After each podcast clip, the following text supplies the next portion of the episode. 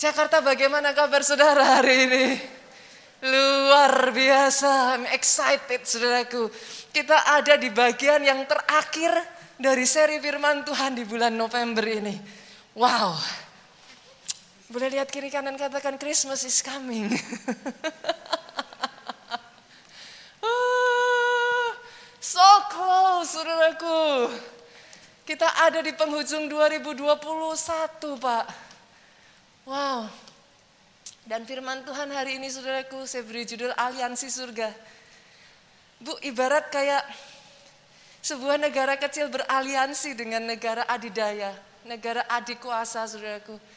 Maka pada waktu masa-masa sukar di mana negara kecil ini membutuhkan pertolongan, saudara dengar ini akan ada support, akan ada bala bantuan Pak, ada pertolongan ada backing saudaraku terhadap negara tersebut.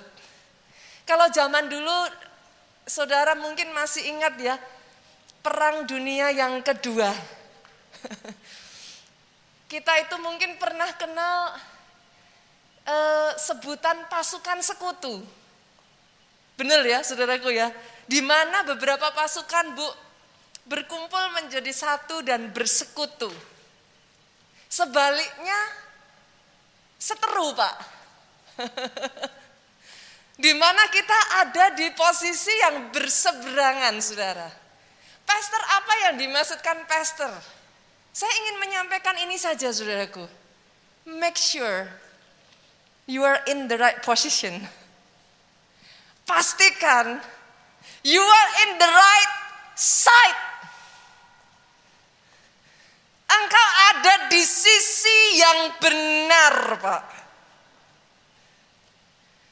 Karena ketika saudara ada di sisi yang benar, engkau membuat aliansi yang tepat. Ini yang terjadi dalam kehidupan Yosua. Minggu lalu kita berbicara tentang Yosua ya. Bagaimana satu negara kecil, Israel itu negara kecil saudaraku menghadapi gabungan pasukan dari lima negara adik kuasa pada saat itu. Ini nggak main-main loh Pak. Ini kerajaan-kerajaan besar. Secara manusia saudaraku, Yosua nggak punya chance. Kenapa saya katakan demikian? Yosua berperang bukan hanya lima kerajaan besar, dia berperang di kandang lawan, saudara. Gimana? Dia nggak menguasai medan, bu.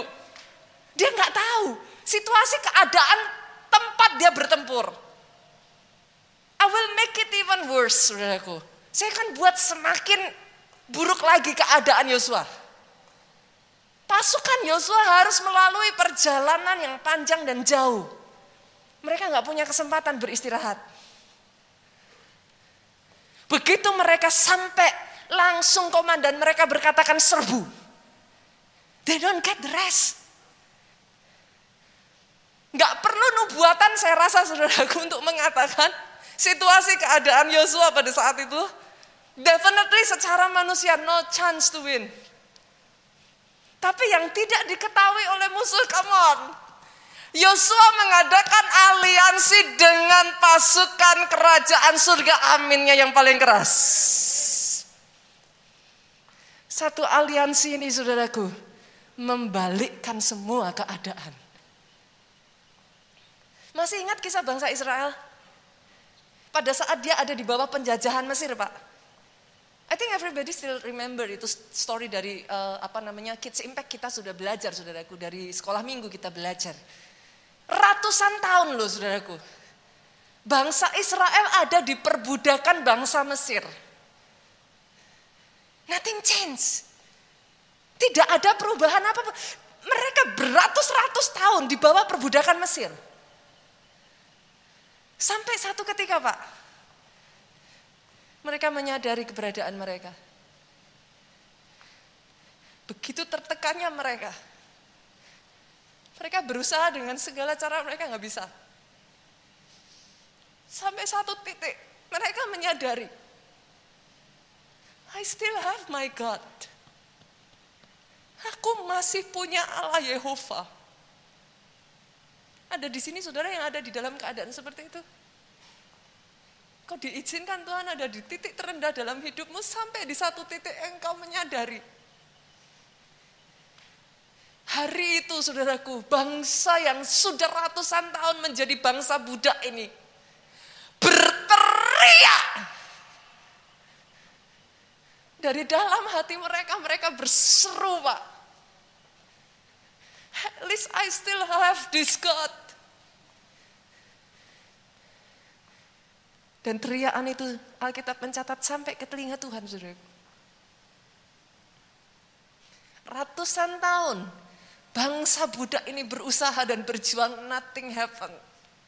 Apa yang merubah bangsa Israel menjadi bangsa merdeka, saudaraku, adalah sebuah teriakan, kesadaran untuk beraliansi positioning yourself in the right side.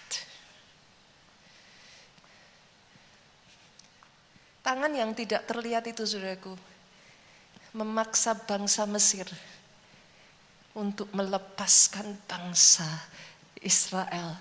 Bolehkah saya perkatakan ini kepada setiap saudara di tempat ini help from above tangan yang tidak terlihat saudaraku.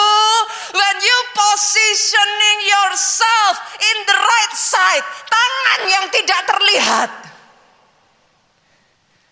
Bekerja bekerja bekerja bekerja bekerja bekerja bekerja bekerja. Atas hidupmu boleh saya dengar tepuk tangannya yang paling meriah buat Yesus Tuhan kita Kenapa saya katakan demikian saudaraku? Karena kalau nggak hati-hati bu, kondisi seperti ini.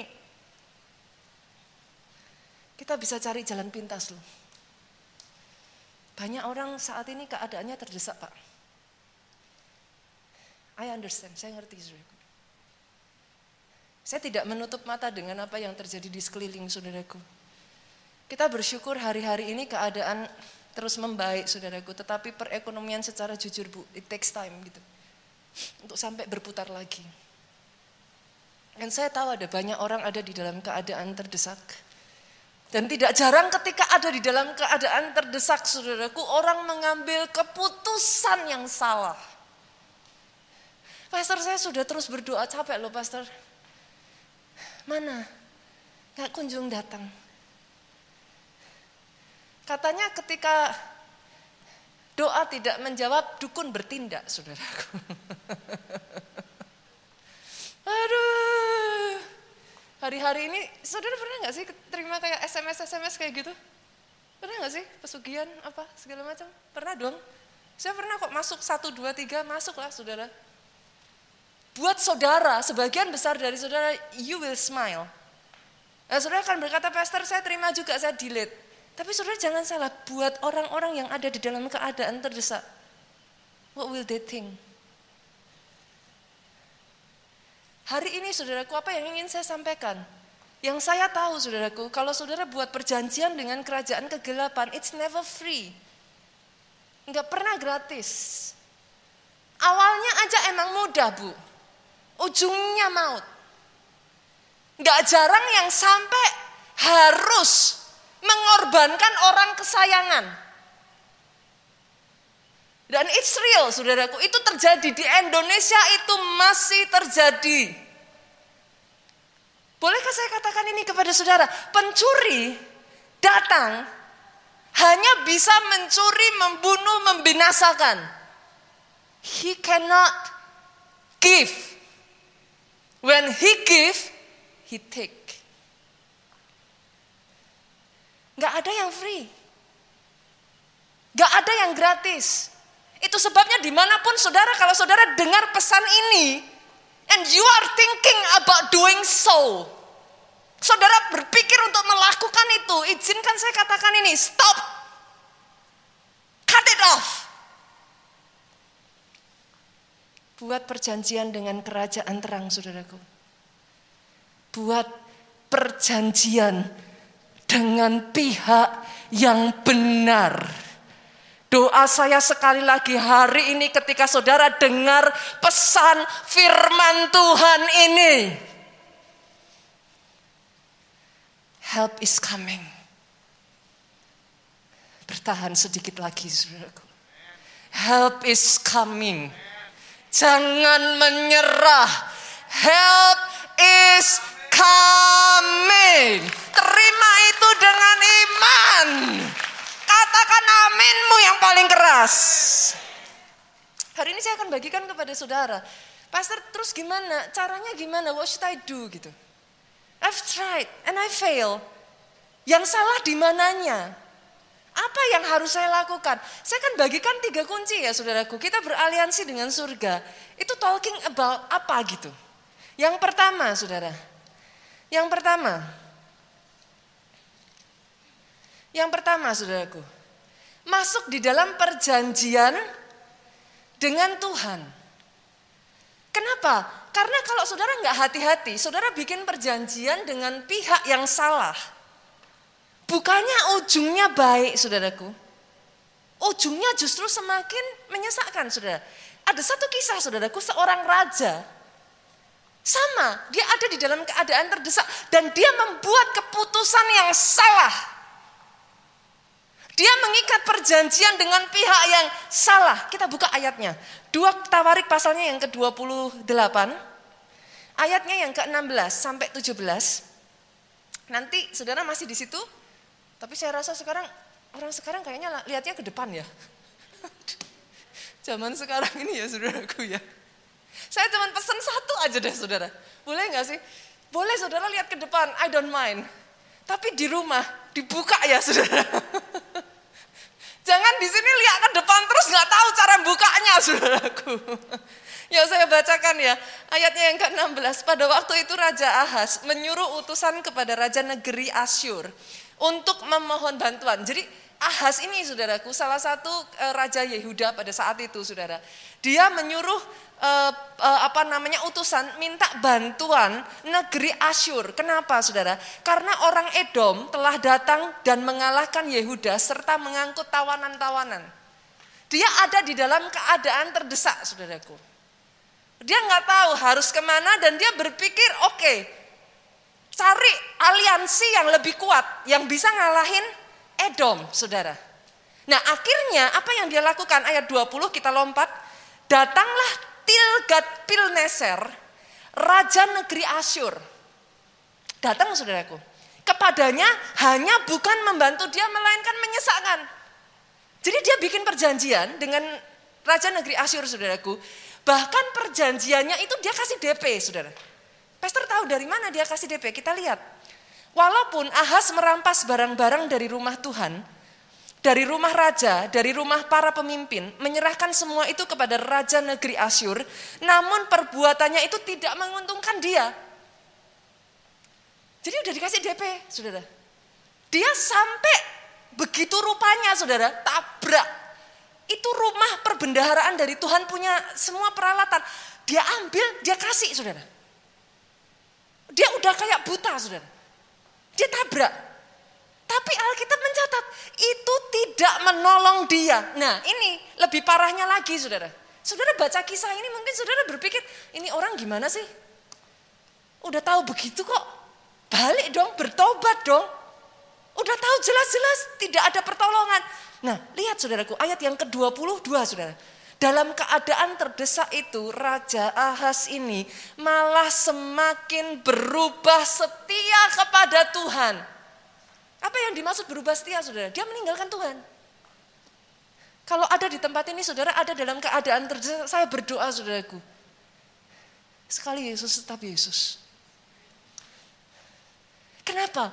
Ketika til Raja uh, ah, Ahas ini saudaraku berubah setia, lihat ia mempersembahkan korban kepada para Allah orang Damsik yang telah mengalahkan dia. Nah ini bodoh sekali saudara. Saudara mungkin berpikir, ini Allah sudah ngalahin dia.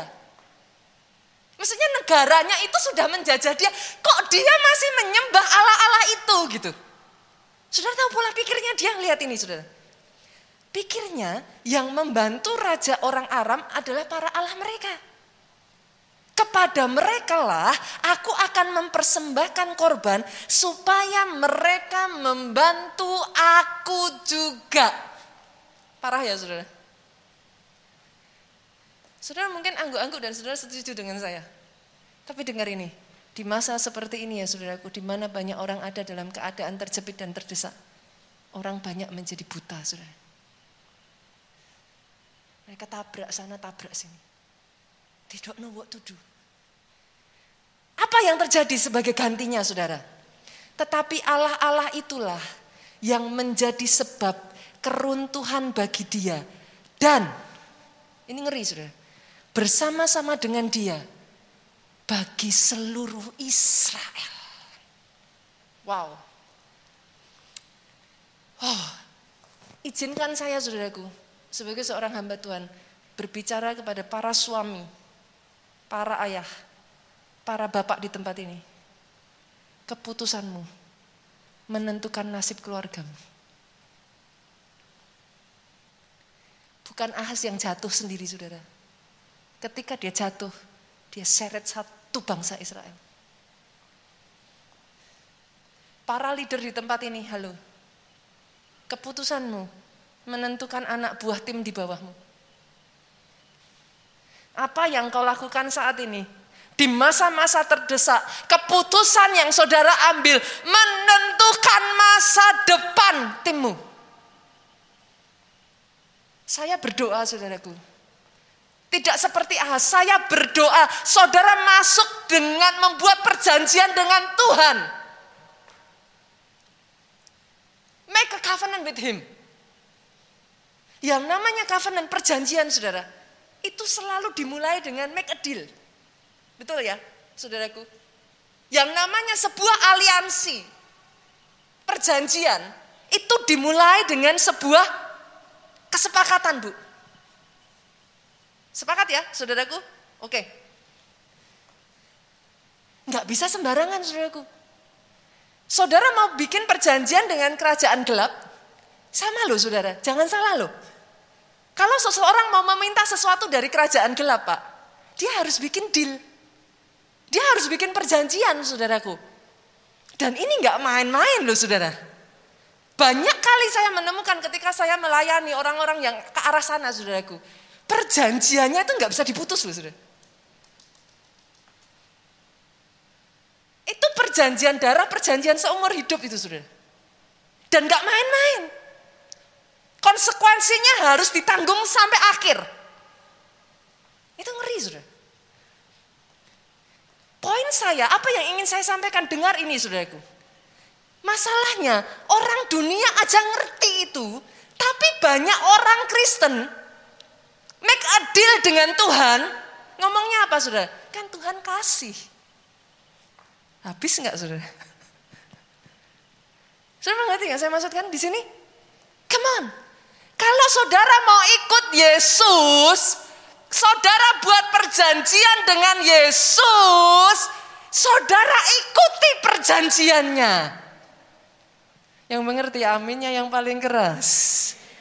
Pastor, perjanjian apa? Kalau saya ikut Yesus, perjanjian apa yang saya buat pertama saudaraku?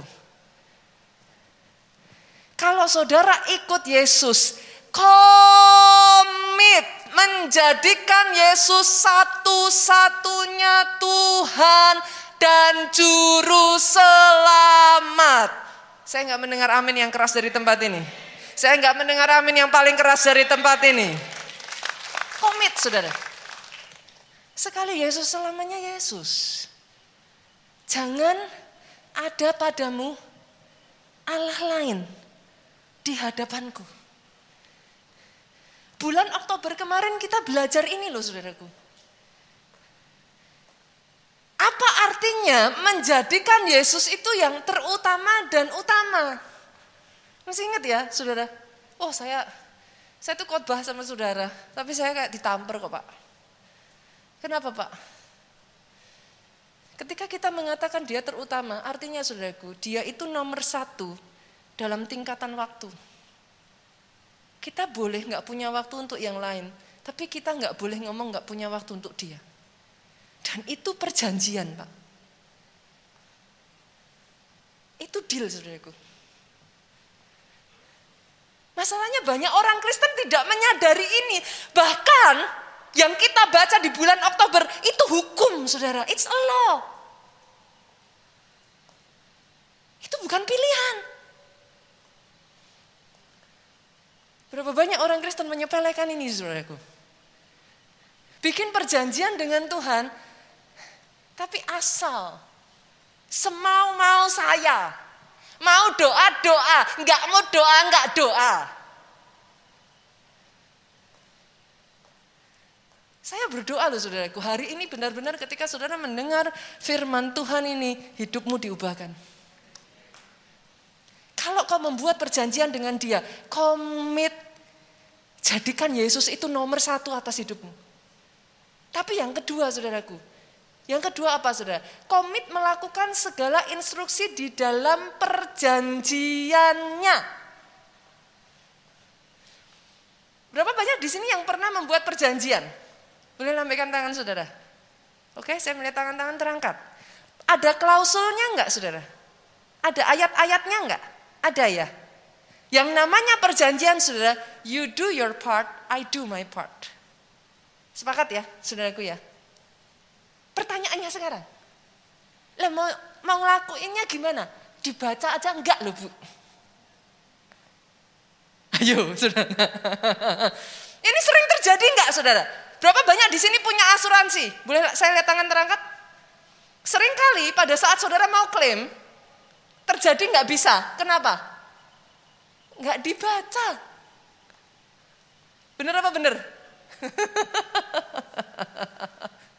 Nanti kalau diklaim nggak keluar, nah apa yang saudara lakukan? Nah, sama toh, sama Tuhan juga gitu toh. Nah, toh. Senangannya kan gitu saudaraku anak Tuhan. Baca enggak, tahu perjanjiannya enggak, kalau enggak terjadi mana? Enggak gereja-gerejaan. Nah, salahnya siapa loh saudaraku? Saya berdoa sejak dari hari ini cara pandang saudara berubah. Jangan jadi Kristen gampangan. Tahu perjanjiannya apa? Kalau firmannya mengatakan, kasihilah musuhmu, berbuat baiklah kepada orang yang melakukan kejahatan kepadamu. Do it. Lakukan saudara. Nah instruksinya begitu. Kalau udah ketemu instruksi yang begitu aja tolak dalam nama Yesus. Pusing saudara. Coba instruksinya apa? Pergilah, jadikan semua bangsa muridku. Lo tak tanya lo saudara. Kita semua belajar bahasa Indonesia yang baik dan benar. Kalau ditulis pergilah, itu pilihan atau perintah? Nah, semua kita tahu. Tapi to be fair saudara, jujur, dilakuin nggak? Nanti jawabannya apa? Tuhan kan maha tahu, Pastor. Tuhan makasih. Kondisi begini. Nggak sempat, Pastor. Nah ini loh saudaraku. Izinkan saya mengatakan ini. Kalau kita nggak hati-hati ya, masih puji Tuhan, masuk telinga kanan, keluar telinga kiri. Lah kalau telinga kanan aja mental, Nggak sempat nyerap saudaraku. Setidaknya kalau ke sini ke sini masih ada sedikit lah yang turun gitu mungkin saudara. Nah sini ke sini. Kalau nggak hati-hati ya saudara, saudara dengar. Alkitab mengatakan tapi nggak dengar. Akhirnya kebal bu. Dengar dari atas mimbar, firman ngomong berkali-kali pergilah, jadikan semua bangsa murid. Ceritakan tentang kebenaran Injil, ceritakan tentang Yesus. Di sini berasa bersalah, saudara. Pulang lupa. Oh doa saya sejak dari hari ini. You take seriously perjanjianmu dengan Tuhanmu. Lakukan. Eh, lihat ya saudara. Lihat ya, saya bacakan ayatnya. Ulangan pasarnya yang ke-28 ayat 1 sampai 2. Saya bacakan. Jika engkau baik-baik mendengar suara Tuhan Allahmu, baik-baik. Baik-baik. Sungguh didengar. Sebagian ngomong sama saya gini, Pastor, lah kalau saya nggak bisa dengar suara Tuhan. Beberapa bulan yang lalu saudara, kita sudah belajar. Suara Tuhan, salah satunya adalah membaca firman. Yang mengerti aminnya yang paling keras. Enggak selalu harus audible. Tapi salah satu dari suara Tuhan yang paling jelas adalah firman-Nya.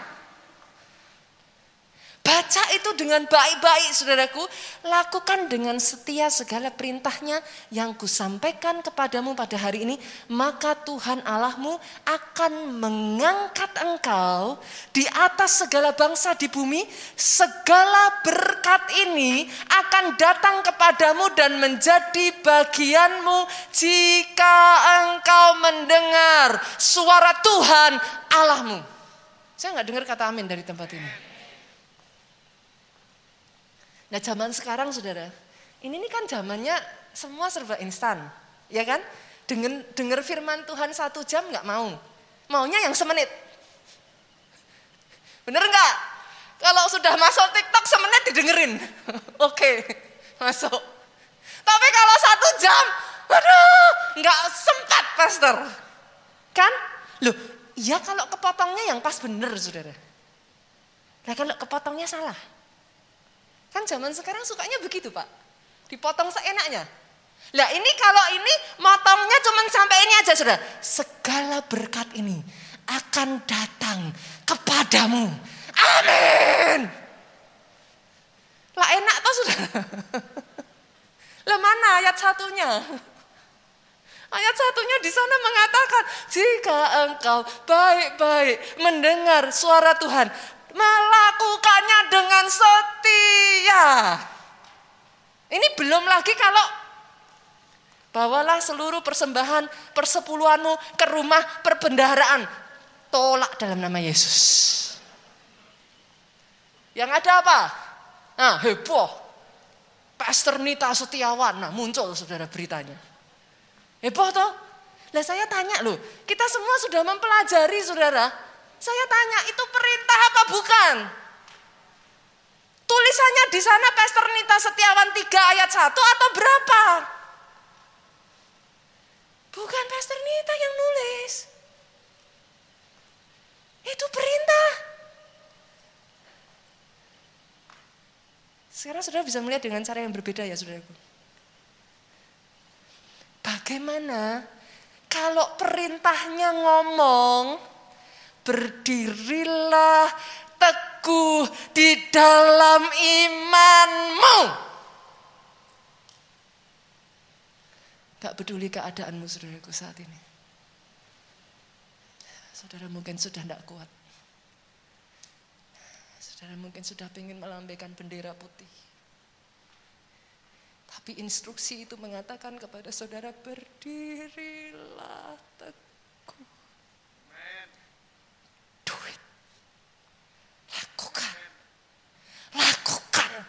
dengan setia dari hari ke hari sekalipun engkau sudah ingin untuk terpuruk, engkau sudah ingin jatuh, lakukan dengan setia, tetaplah berdiri di posisimu. Kenapa saudaraku? Jika engkau baik-baik mendengar suara Tuhan Allahmu, melakukannya dengan setia segala perintahnya yang kusampaikan kepadamu pada hari ini, maka Tuhan Allahmu akan mengangkat engkau di atas segala bangsa di bumi. Segala berkat ini akan datang kepadamu dan menjadi bagianmu. Terima itu dengan iman saudaraku. Belajar, belajar, belajar sejak dari hari ini. Yuk komit. Komit saudaraku, komit untuk masuk dalam perjanjian dengan Tuhan. Yang kedua saudara, yang kedua, masuk dalam persekutuan intim dengan roh kudus. Berapa banyak dari saudara yang tahu bahwa setiap perjanjian itu hanya dianggap sah kalau ada meterainya saudara. Betul ya? Betul ya? Sebelum kalau saudara bikin perjanjian yang serius, nggak mungkin nggak, pasti ada meterai di situ. harus ada meterainya. Pastor, kalau kita meterainya apa? Ada nggak? Ada saudara. Jangan salah, ada. Yuk buka ya, Efesus 1. Oh, seru saudara. Baca Alkitab itu seru. Efesus 1 ayatnya yang ke-13 sampai 14 yuk. Saya bacakan ya buat saudara. Nanti saudara baca ayat-ayat di atasnya. Harus diingat saudaraku, kalau baca ayat itu kenapa harus dari atasnya? Karena aslinya itu enggak ada ayat pasal. Ketika itu ditemukan pertama kali bentuknya gulungan. Karena segitu panjangnya, untuk mempermudah kita dikasih ayat, dikasih pasal. Tapi kalau saudara nggak baca yang sebelumnya, saudara nggak dapat intinya, saudara. Oke, saya lihat ya, saya bacakan buat saudara ayat 13. Di dalam dia, kamu juga, karena kamu telah mendengar firman kebenaran, yaitu Injil keselamatanmu, di dalam dia, kamu juga, ketika kamu percaya, jadi dengar, percaya, kamu dimeteraikan dengan roh kudus. Jadi meterainya itu Roh Kudus. Saya lanjut ya. Yang dijanjikannya itu 14. Dan Roh Kudus itu jaminan bagian kita sampai kita memperoleh seluruhnya. Meterainya Roh Kudus. Jaminannya itu Roh Kudus. Yang nanti bisa ditukar kita memperoleh ke seluruhnya. Memperoleh keseluruhannya itu apa? Penebusan yang menjadi kita menjadikan kita milik Allah untuk memuji kemuliaannya. Jadi gini sudah, perhatikan ke depan ya sudah. Kenapa kenapa sangat penting keberadaan Roh Kudus ini sudah? Dia materainya, bu, dia jaminannya. Kalau nggak ada jaminan nggak bisa tuker. Maksudnya gimana, Pastor? Loh, saudara keselamatan itu ya saudara, terima pengampunan kan sekarang. Apa masuk surganya sekarang? Enggak dong. Masih di bumi kok. Tapi sudah terima pengampunannya. Masuk surganya nanti. Lah, nantinya itu jaminannya apa? Yang membuat itu sah apa? Satu Efesus 1 ayat 13 14 mengatakan itulah Roh Kudus. Jaminanmu Roh Kudus. Pada saat saudara percaya, saudara terima Yesus sebagai Tuhan dan Juru Selamat Roh Kudus itu ditaruh di dalam dirimu, saudara. Ibarat satu rumah, Alkitab itu mengatakan tubuh kita ini bait Roh Kudus tinggal. Sepakat ya? Bolehkah taruh satu tangan di dada dan saudara katakan, yang tinggal di tubuh ini bukan hanya rohku, tapi ada Roh Kudus. Kita satu rumah, saudara. Lah kebayang nggak? Kalau satu rumah yang satu bersih, yang satu kotor. Bisa nggak? Nggak bisa saudara.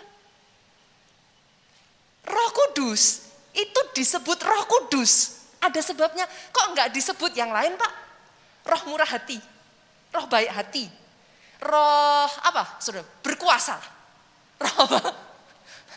Kenapa dia disebut roh kudus? Dari semua esensinya, esensi utamanya dia adalah kekudusan. Dan saudara nggak bisa mencampur kekudusan dengan yang cemar. Salah satu pasti keluar. Padahal itu jaminanmu nanti. Yang mengerti aminnya yang paling keras. Itu sebabnya jangan dukakan roh kudus. Itu jaminanmu nanti saudaraku. Saudara bisa mengerti sekarang ya? Kenapa penting membangun hubungan dekat dengan Roh Kudus? Alkitab mengatakan simpel, saudara. Sederhana sekali. Pastor, boleh nggak? Ya Kristen tapi ya uh, uh, masih sedikit-sedikit. Boleh nggak saudaraku? Saya bacain ya ayatnya. Yakobus 4 ayat 4 saudara. Aduh nih. Baca firman tuh asik sekali saudara. Asik sekali. Hai kamu orang yang tidak setia. Aduh saudara. Tidakkah kamu tahu bahwa persahabatan dengan dunia adalah permusuhan dengan Allah? Jadi, barang siapa hendak menjadi sahabat dunia ini, ia menjadikan dirinya musuh Allah. Enggak ada pilihan tuh saudara. Bisa enggak gini, terus gini. Pastor, kan ya ini, nanti kalau ini it doesn't work, yang ini. Anak Tuhan tuh kadang tuh, apa itu mau dibilang cerdik atau apa ya saudaraku. Sekali saudara bersahabat dengan dunia, itu sudah equals to saudara jadi musuhnya Tuhan. Enggak ada pilihan saudara. Dan yang namanya persahabatan ya saudaraku, dalam satu keluarga ya. Kemarin tuh saya datang ke satu pernikahan di Jogja saudara. Pak Jo pemberkatan dan Pak Jo tuh menyampaikan satu pesan firman yang kena sekali di saya gitu. Dia menceritakan bagaimana pernikahan itu seperti kayak taman. Kalau mau ngerusak taman itu enggak perlu susah loh saudara. Saudara tuh enggak butuh effort besar merusak taman saudara. Wah saudara, uh apain gitu, rusak guntingin satu-satu ininya enggak perlu.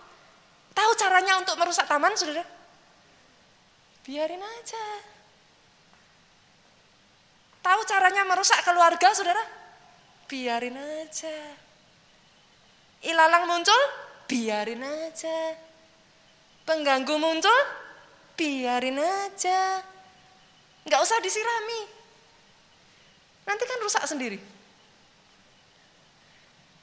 Itulah cara tercepat merusak persahabatan dengan Roh Kudus. Dia satu rumah dengan saudara. Dia tinggal di satu tubuh. Tubuhmu adalah bait Roh Kudus. Bait itu bahasa kerennya. Tubuhmu rumah Roh Kudus itu aja. Jadi saudara, jangan pernah egois dan berpikir ini rumah saudara sendiri loh. Jangan saudara. Ini bait Roh Kudus. Tinggalnya barengan. Itulah firman Tuhan mengatakan berubahlah oleh pembaharuan budimu. Kenapa? Kalau enggak yang di dalam sini enggak tahan, keluar. Enggak usah disuruh dia keluar, saudara. Kenapa enggak tahan? Enggak bisa. Kudus sama cemar enggak bisa jadi satu. Jadi kalau saudara mau cara cepat mengusir roh kudus, gampang. lah tapi dia jaminanmu, gimana saudara? yang mengerti aminnya yang keras. Sejak dari hari ini saudaraku, bangun yuk persekutuan dengan roh kudus. Bangun. Belajar untuk dekat dengan dia. Tahu kesukaannya. Belajar menyukakan hatinya saudaraku. Yang ketiga saudara, yang ketiga, yang ketiga. Menguntungkan kerajaan surga. Bagaimana kita bisa beraliansi dengan surga saudara? Ya, ya kita menguntungkan kerajaan surga. Maksudnya gimana? Masalahnya orang Kristen tuh gini saudaraku. Aliansi, ini ini ini pemahaman. Saya berdoa ya dengan saya mengatakan ini terus. Saudara pemahaman itu mulai muncul. Your God is a covenant God. Tuhan saudara, itu Tuhan yang pegang perjanjian saudara. Sampai Alkitab saudara disebut perjanjian lama, perjanjian baru. Enggak, enggak bukan Alkitab janji lama, janji baru. Dan ingat ini, perjanjian baru tidak meniadakan perjanjian lama. Yang mengerti aminnya yang keras. Kalau enggak ngapain dia ada di situ, saudaraku? Perjanjian baru menyempurnakan, tapi dia tidak meniadakan. Tuhanmu itu Tuhan covenant, covenant God. Kita nggak bisa gini, saya, saya, saya lagi. Tuhan tolong saya, Tuhan berkati saya, Tuhan sembuhkan saya. Saya, saya, saya. Nggak bisa, saudara. Kalau saudara mengikat perjanjian dengan Tuhan, saudara dengar ini, saya berdoa saudaraku. Sejak dari hari ini, pakai seluruh hidupmu untuk memperjuangkan agenda kerajaan surga. Memperjuangkan misi kerajaan surga. Memperjuangkan kepentingan kerajaan surga. Dua belah pihak kok saudara. Saudara nggak bisa gini terus. It doesn't work like that. Do your part, he will do his. Tahukah saudara kenapa di masa pandemi, di masa sukar saudara nggak perlu gentar? Pegang aja perjanjian itu kenapa saudaraku? Karena perjanjian Tuhan nggak kenal musim. Mau musim rasa sih? Pandemi? Sebut saudara. Kalau dia sudah berjanji, dia menepati. Saudara cukup perlu fokus satu. Kerjakan bagianmu dengan setia. Lakukan itu, ikuti instruksinya dengan setia. Kerjakan. Mau masa sukar? Mau masa susah? Mau apa pun. When you do your part, he will do his. Dan by the way saudara, dia bound. Dia terikat. Dia nggak seperti manusia yang bisa ingkar janji. When you do yours, he has to do his. Banyak orang Kristen salah. Apa? Kemarin saya di Jogja saya ngomong gini saudara. Orang Kristen tuh sukanya kalau ada masalah tuh ini loh BBI itu gitu. Nah emangnya BBI itu menolong saudara? Enggak loh saudaraku. Kalau nggak BBI banyak itu. Kayak gitu kan saudara. Sederhana sebenarnya saudara. Do your part. Stay. Kerjakan terus. Orang benar hidup oleh iman. Engkau nggak hidup oleh perasaan, engkau nggak hidup oleh apa yang kau lihat. Engkau nggak hidup oleh apa yang kau pegang, kau sentuh. Engkau hidup oleh iman. Roma 1:17. Do your part. He has to do his part. Hari ini saya berdoa saudaraku. Bahkan kalau ada saat ini yang lututmu sudah mulai goyah. Help is coming. Bertahan sedikit lagi. Kuat sedikit lagi. Semakin mengenal Tuhanmu. Dikenal oleh Tuhanmu. Jadi orang Kristen yang mengenal Bapaknya. Orang yang mengenal Bapaknya. Bertindak dan kuat. Saudara. Boleh panggil berdiri jemaat Tuhan yuk, katakan. Pertolonganku datang darimu. Saya suka sekali lagu ini, saudara.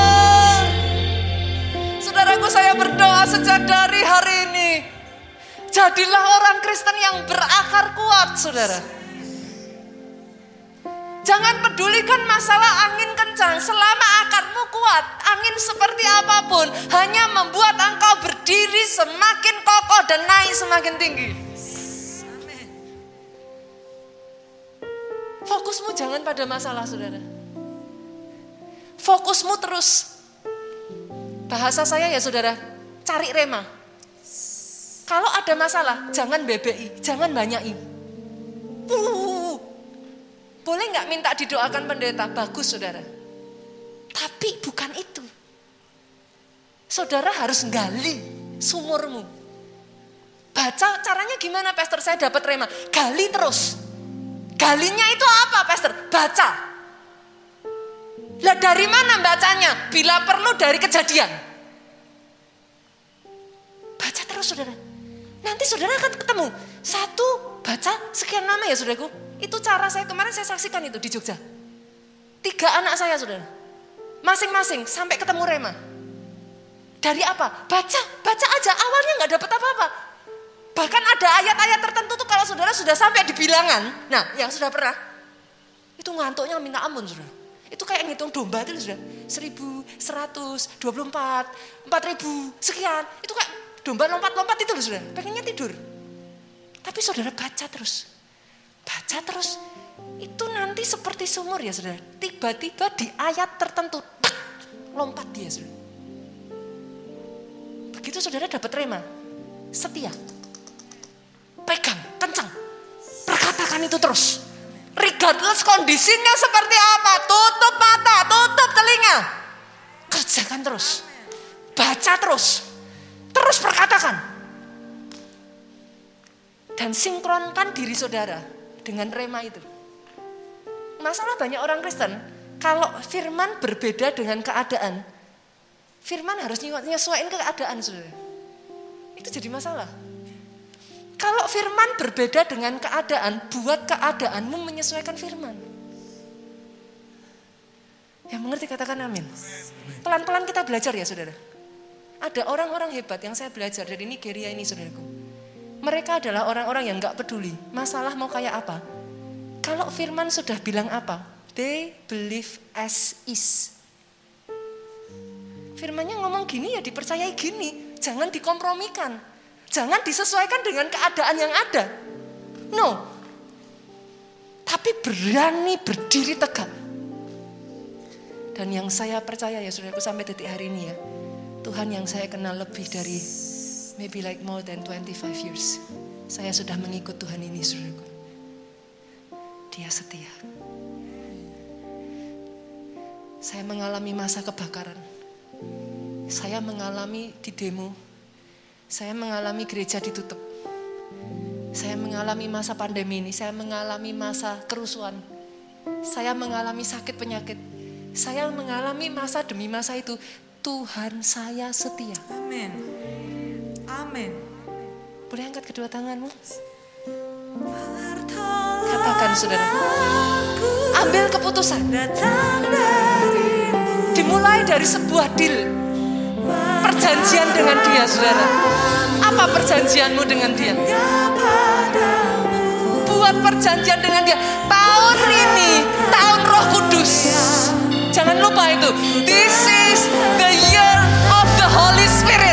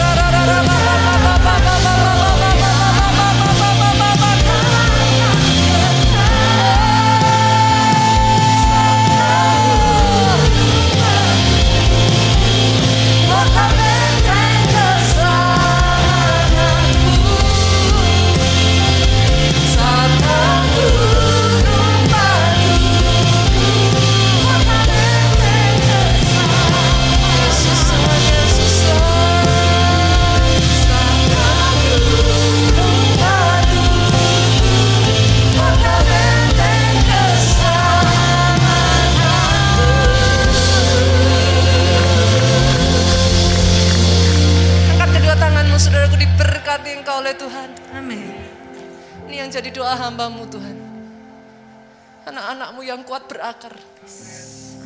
Yang finish well. Satu kali nanti berjumpa dengan engkau kau katakan hamba well done hambaku yang baik dan setia.